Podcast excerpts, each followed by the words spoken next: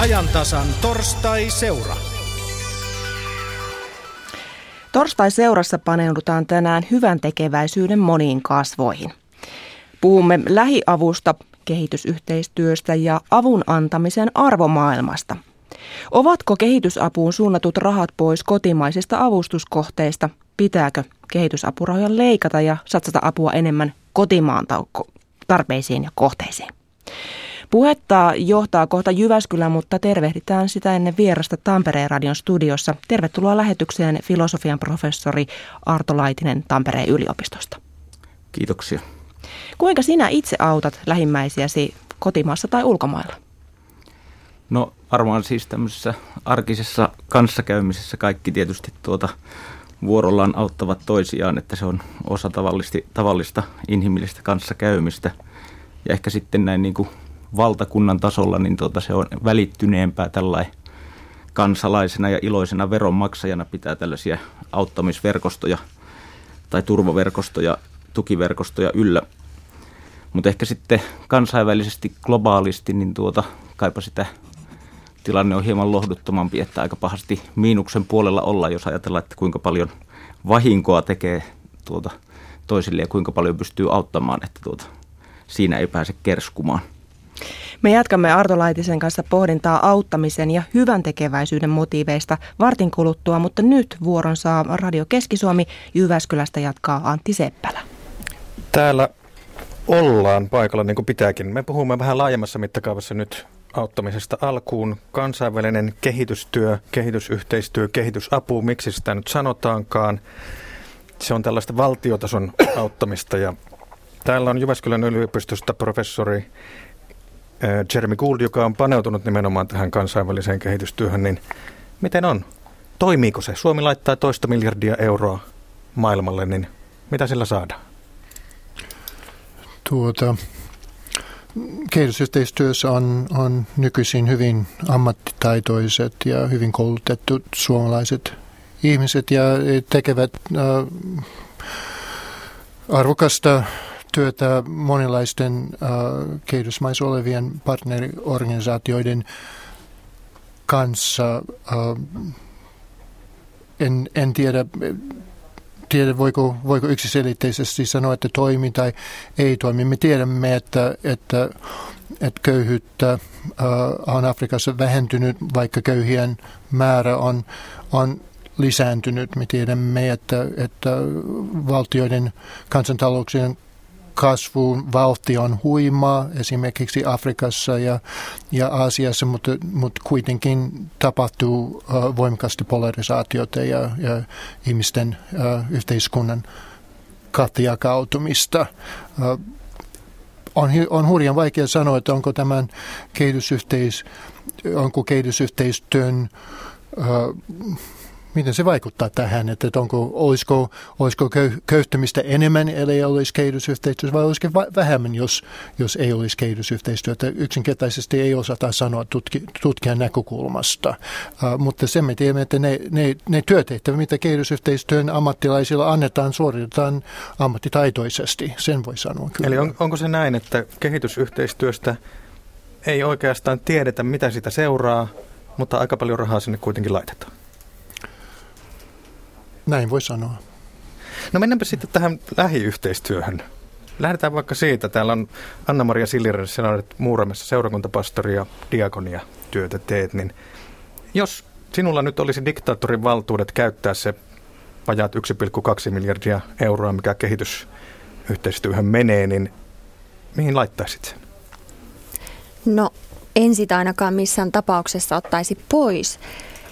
Kyllähän se on selvää, että että meillä suomalaisilla on täällä monenlaista kärsimystä ja hätää, eriarvoistumista on paljon, mutta kyllä sitä on maailmallakin. Että jos mä ajattelen, että suomalaisista kaikki ne, tai ylipäätään maailmassa kaikki ne, jotka tienaa kaksituhattakahdeksansataa euroa kuukaudessa, niin kuuluu maailman yhden rikkaimman prosentin joukkoon, niin kyllä mä ajattelen, että onhan meillä varaa auttaa niitä, joilla ei ole juuri mitään.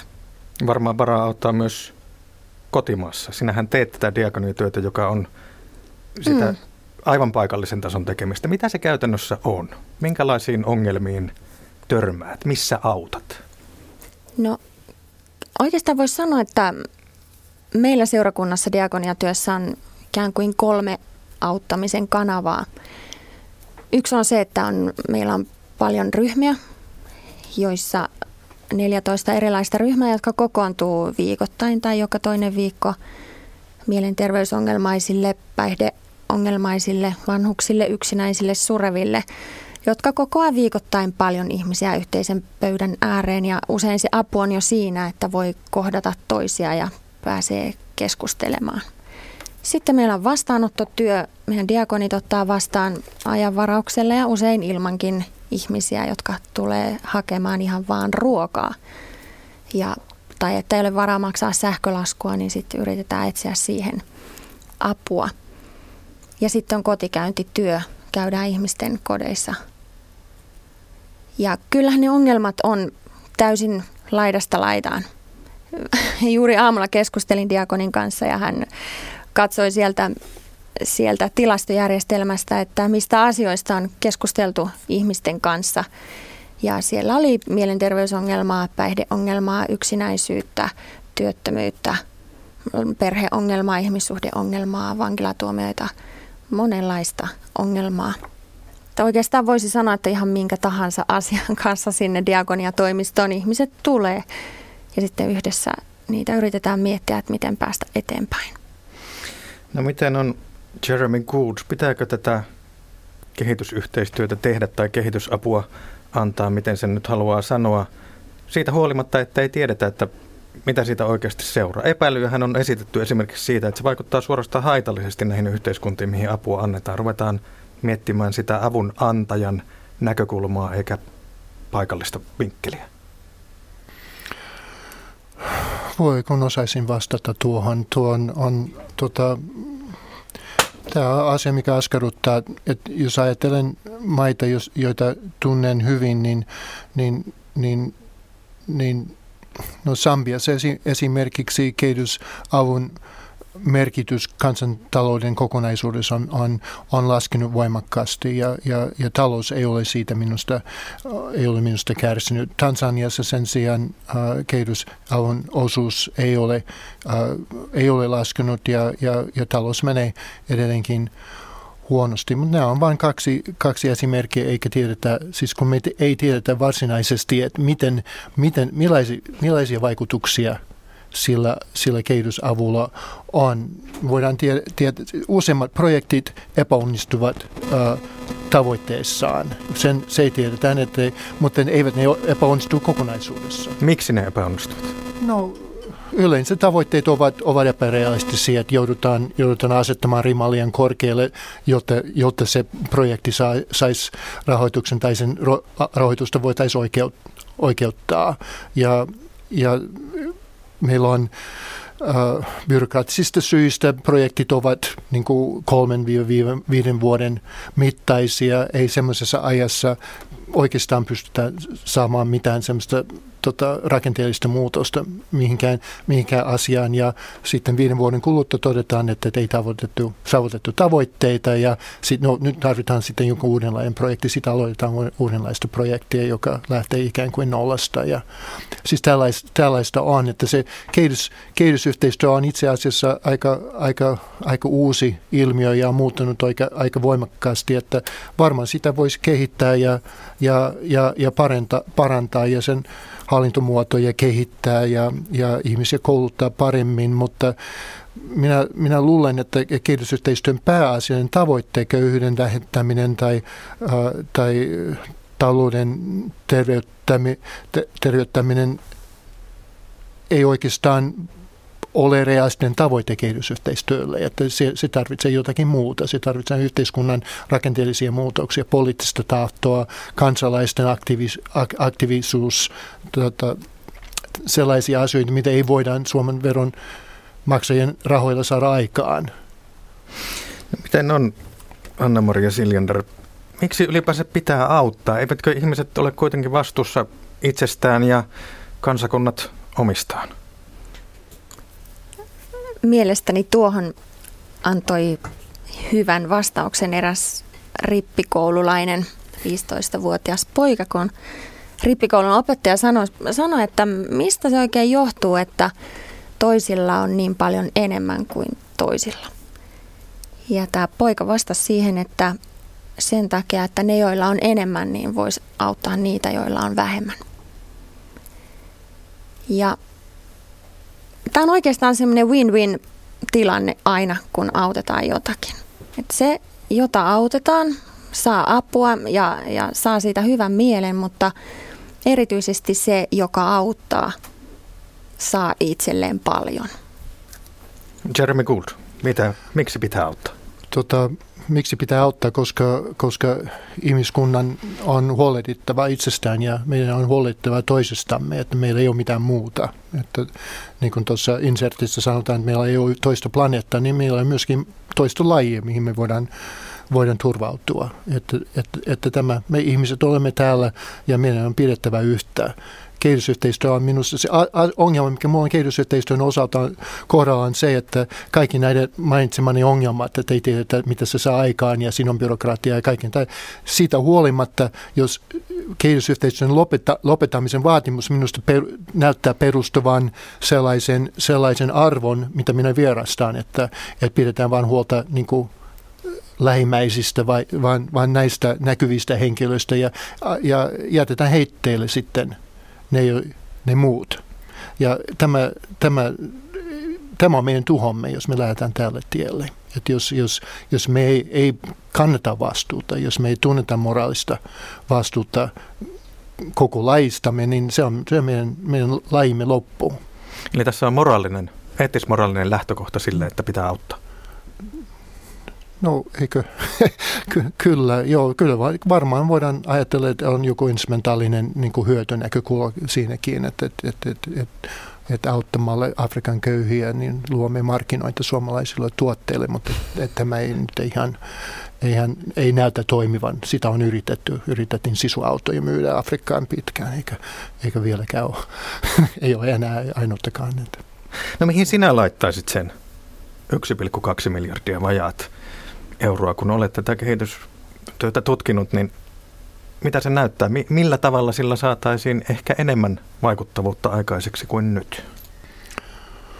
No, tota, kyllä minä, minä olen on ajatellut siitä, että, että, että itse asiassa nyt, nyt niin, että ei... Ei, ei, ei minulla oikeastaan ole vastaus siihen kysymykseen. Minä, minä toivoisin, että siis minä luulen, että me tarvitaan aika, aika suuria muutoksia tähän, tähän rahalle, rahalle perille meno uh, meka, mekanismissa. Minä, minä, jos me pystyttäisiin rahoittamaan Anna-Maria Anna-Marian tapaisia henkilöitä Afrikaan, jotka pystyisivät niin kuin omassa seurakunnassa ja omassa yhteisöissä kannustamaan ihmisiä huolehtimaan toinen toisistaan. Ja jos me pystyttäisiin tota noin, antaa insentiiviä, kannusteita ihmisille, jotka, jotka auttaisi heitteille jätettyjä ihmisiä järjestäytymään ja vaatimaan niitä oikeuksia, mitä perustus, heidän perustuslaki ja lait heille sallivat, niin, niin tällaiset, mutta ni, niiden on oltava Sieltä, sieltä kotoisiin ja heidän on tunnettava sitä kulttuuria, heidän on oltava, heillä on oltava poliittista vastuuta siinä, siinä tilanteessa ja, ja heti, kun, heti kun ne ovat suomalaisten rahoittamia, niin se vieraannuttaa heitä, heitä tota noin, sitä, sitä lähikontekstista. Että tämä on, on minusta on suuri ongelma. Minä suuren sitä, että, että, että esimerkiksi kirko, kirkollista kehitysyhteistyö nä, näyttävän menemään yhä enemmän, enemmän niin kuin projektipohjalle ja, ja semmoista kansalaisjärjestötoiminnan muodoilla, jotka ovat just näitä kolmen viiden vuoden projekteja ja, ja epärealistiset tavoitteet, eikä, eikä, eikä antaa rahaa diakoniatyöhölle tai, tai, tai, tai tämmöiselle, joka olisi nimenomaan yhteisöjä vastaava ja ihmisten toisist, niin kuin huolenpito toisistaan kannustaa asioita. Nämä on, nämä on sellaisia, sellaisia suuria, sellaisia suurun aiheita minulla. No ajatellaan nyt sillä tavalla, että Anna-Maria Siljander, sinun puhelimesi soi. Siellä sanotaan, että täällä valtio soittaa päivää. Lähetämme sinut nyt Afrikkaan. Saat määrärahoja sillä tavalla, kun tarvitset. Niin mitä sinä lähtisit sinne tekemään? No kyllä se tietenkin lähtisi jonkin paikallisen seurakunnan kanssa yhteistyössä. Nimenomaan mitä Jeremy tässä sanoi, että, että ne paikalliset ihmiset, jotka tuntevat kulttuurin ja tuntevat ihmiset, niin heidän tukemisensa, kouluttamisensa, auttamisensa auttamaan siellä ja toimimaan siellä paikallisesti. Koska kyllähän me ollaan, jos me täältä ulkoa päin lähdetään, niin me tullaan aina ulkoa päin. Eikä ymmärretä niitä kulttuurisia taustoja, mitä siellä on ihmisillä, että, että ajattelisin, että se paikallisten kirkkojen yhteisöjen tukeminen auttamaan olisi se ainakin minun juttu. Tämmöisiä mietitään Jyväskylässä tässä vaiheessa, mutta kuinka tämä sitten nähdään Helsingissä ja Tampereella? Jatkamme lähetystä filosofian professori Arto Laitisen kanssa, joka siis on Tampereella. Arto, mitä vastaat tuonne Jyväskylään? Miltä tämä nyt näyttää, kun tuossa esimerkiksi Anna-Maria Siljander Muuramen seurakunnasta sanoi, että auttaminen on win-win tilanne. Molemmat voittavat. No joo, ehkä se äh, tämä äh, tarina tästä, joka kysymys oli, että miksi, miksi joillain on enemmän ja joillain vähemmän, jotta voisi auttaa, niin tuota... tämmöinen toisenlainen tilanne, ehkä tämmöinen lose-lose tarina sitten tästä olisi, että no, koska toiset on ensin ryövänneet ja sen jälkeen tuota, tämä selittäisi, että miksi toisilla on enemmän ja toisilla vähemmän ja sitten, jotta ne edes hieman kompensoisivat tätä vahinkoa, niin antavat sitten jotain takaisin. Niin tuota, tämä on ehkä tämmöinen toisenlainen näkökulma samaan asiaan. Sinä olet kirjoittanut kirjan solidaarisuudesta. Mitä ajattelet, miten vahva velvollisuus hyväosaisilla ylipäätään on auttaa köyhiä ja, ja heikompiosaisia? Kuinka se vahva se velvollisuus on? Näitä velvollisuuksia on varmaan kahdenlaisia. Eli toiset on ihan tällaisia, että kenen tahansa velvollisuus ketä tahansa kohtaan. Niin kun, jos toinen on niin kun avun tarpeessa, jos on tällaista niin kuin hätää, niin jokaisella tietysti on velvollisuus kykyjensä mukaan auttaa lievittämään tätä hätää. Tämä on tämmöinen tavallaan niin kuin neutraali kaikkien kaikkia kohtaan kokema velvollisuus. Ja sitten tietysti niin kuin se, joka, jolla on parhaat edellytykset auttaa, eniten kykyä auttaa, niin sillä on varmaan sitten voimakkaampi velvollisuus. Mutta sitten toinen on tämä, mihin on erityisesti tässä niin kuin globaalin köyhyyden yhteydessä ja sitten myöskin ilmastonmuutoksen yhteydessä on tavallaan käytetty tällaista niin kuin velkakäsitettä, että tavallaan ollaan suoranaisesti aiheutettu vahinkoa jollekin toiselle osapuolelle, niin siitä seuraa tietysti erittäin vahva velvollisuus ensinnäkin lopettaa se vahingonteko ja sitten toiseksi kompensoida jollain tavalla sitä tehtyä vahinkoa. Eli sanoisin, että vahvoja velvollisuuksia on kyseessä. Mitä, me, mitä velkaa me olemme kehitysmaille?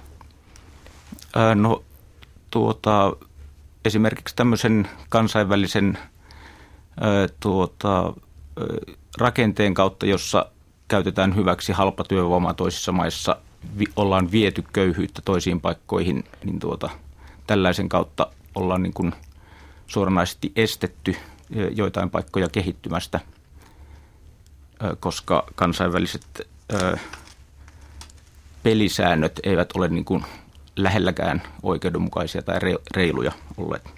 Mm.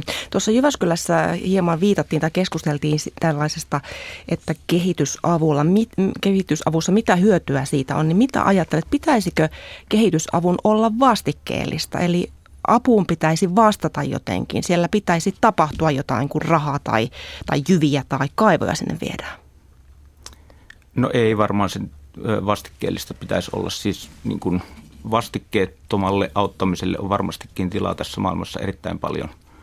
Plus sitten, että tavallaan niin kuin jotain, jos kyse on oikeasti tällaista velanmaksusta ja niin kuin vääryyksien oikaisusta, niin tota, se vastine on tavallaan jo historiassa, että tämä, tämä on vastausta, tämä meidän, meidän niin sanottu auttaminen. Mm. Minkälaisia auttajia ja hyväntekijöitä me suomalaiset ylipäätänsä olemme? Ketä autamme mielellämme? Äh, no, tätä on varmaan jonkun verran tutkittu. Mä itse en näin niin kuin filosofina kauhean hyvin tunne tätä. Jonkun verran olen tutustunut näihin ihan tämmöisiin empiirisiin tutkimuksiin suomalaisten auttamisasenteista.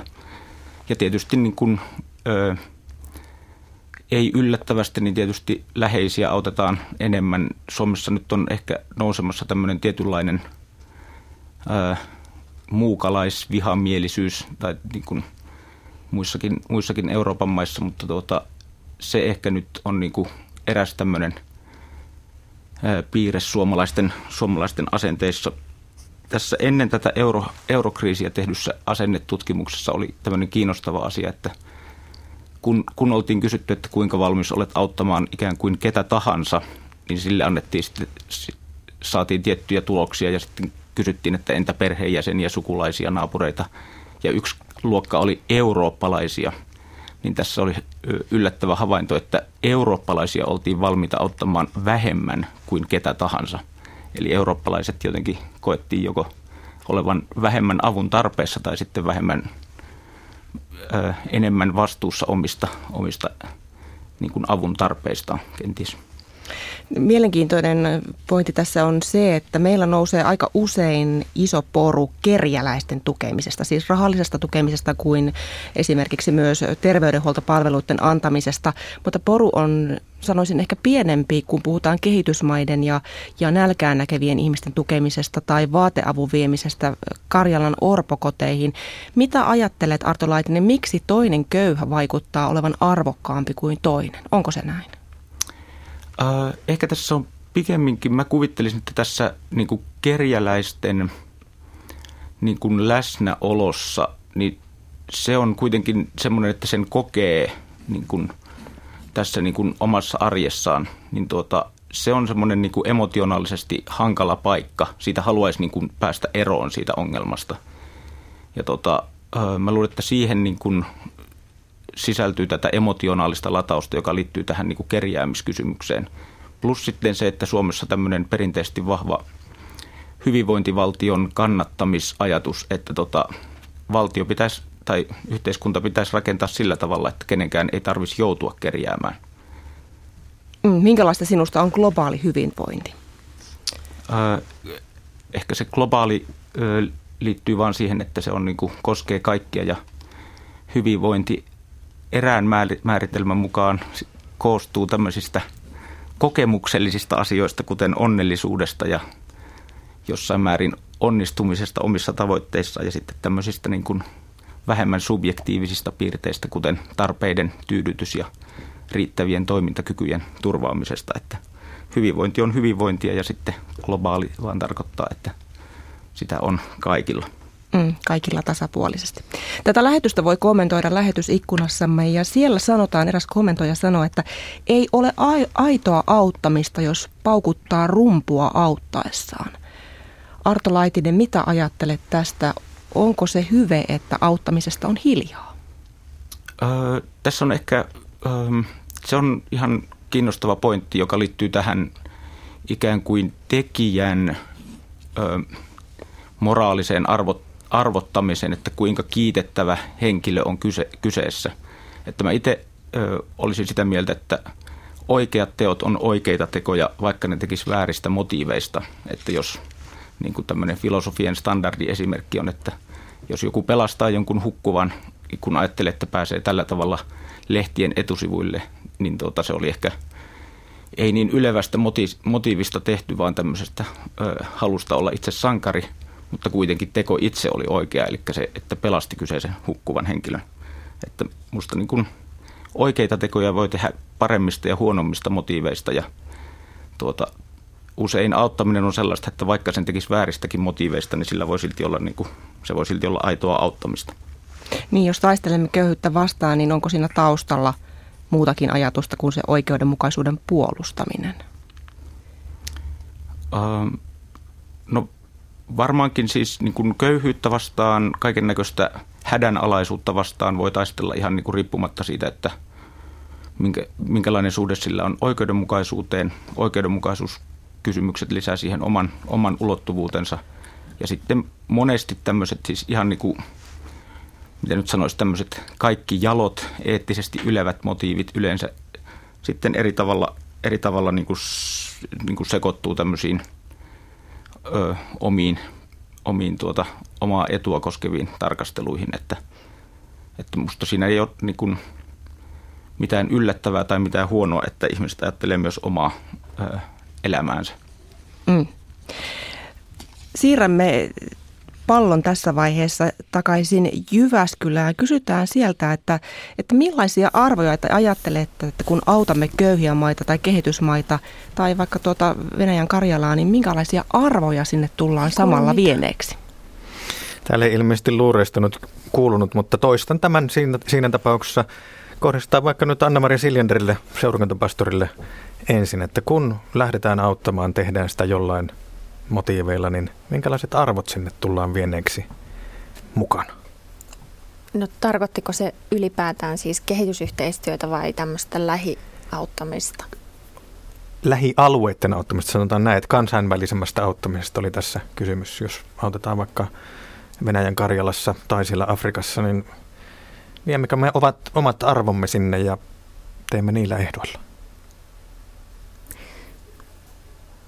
No, tuossa mietin sitä, että, tuossa mietin sitä, että onko sillä lopulta niin väliä sitten, kun juurikin tätä ajatusta, että jos tehdään hyvää, että vaikka se motiivi menisi siinä vähän niin kuin sivuun, niin se on silti hyvää, mitä tehdään, että että mit, mitkä ne on ne arvot, millä lähdetään auttamaan, että, että jos se on se, että, että me haluamme, että ne ihmiset siellä pärjäisivät paremmin, niin onko se jotenkin väärä arvo, mitä me ei voitaisi sinne viedä?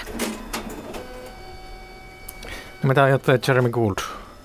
Viemmekö me arvot mukanamme auttaessamme? No minä toivon, että aina minä vaan kuljemme, niin meillä on arvot mukana, että, että se on, on semmoinen, että kuljetaan ilman arvoja, niin se on jo aika vaarallista. Että, että, että se, että miten, miten meidän, meidän arvot sopivat, mitkäkin arvot sopivat kulloinkin tilanteeseen, niin se on, se on jo vaikeampi kysymys. Että jos, jos ajatellaan, jos sanotaan oikein provosoivan äh, esimerkkiin, jos nyt, jos nyt ajatellaan, että, että naisia, naisia, pitää, köyhiä, naisia pitää auttaa ja mennään järjestämään projekti, jossa annetaan naisille lainaa, jotta ne vois, naisille laina, jotta ne vois olla perustaa oman pienen yrityksen, vaikka kannan kasvattamoon ja, ja, ja sitten lainan ehtoihin on, että et eivät niin kuin muut perheenjäset saa olla mukana ja hyötyä tästä ajatuksena se, että jos, jos mies saa olla mukana, niin hän vie sen kaiken. Ja loppu, lopputulos on se, että näin saa hyvä tulo, mutta perhe hajoaa,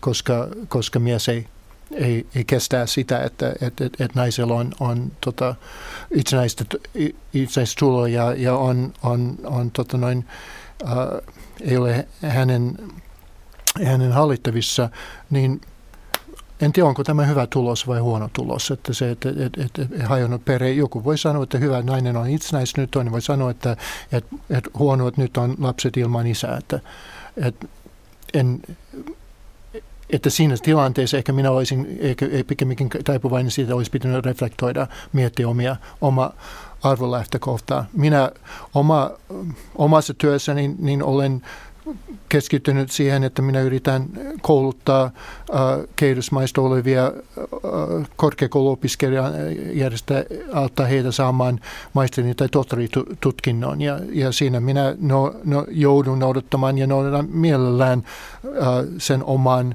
äh, tieteellisen yhteisöni äh, arvot, jotka liittyvät tieteen tekemiseen ja koulutukseen ja tässä. Ja saattaa olla, että, että tässä minä tein hallaa jollekin asialle, mutta, mutta tein sen itsetietoisesti ja läpinäkyvästi ja, ja kenenkään ei ole pakko tulla opiskelemaan eikä hankkimaan tutkintoa. Äh, tästä, tästä tein, on tehnyt myöskin yhteistyötä afrikkalaisen yliopistojen kanssa ja, ja, ja samalla periaatteella. Et, et, sallin itselleni tämän, tämän niin kuin arvolatauksen, ja, ja en, koska minusta se on, se on oman ammattiosaamiseni ytimessä, että minun on kunnioitettava tiedettä ja, ja, ja sen pelisääntöjä. Tällainen peilaus Jyväskylästä tähän filosofiseen arvokeskusteluun.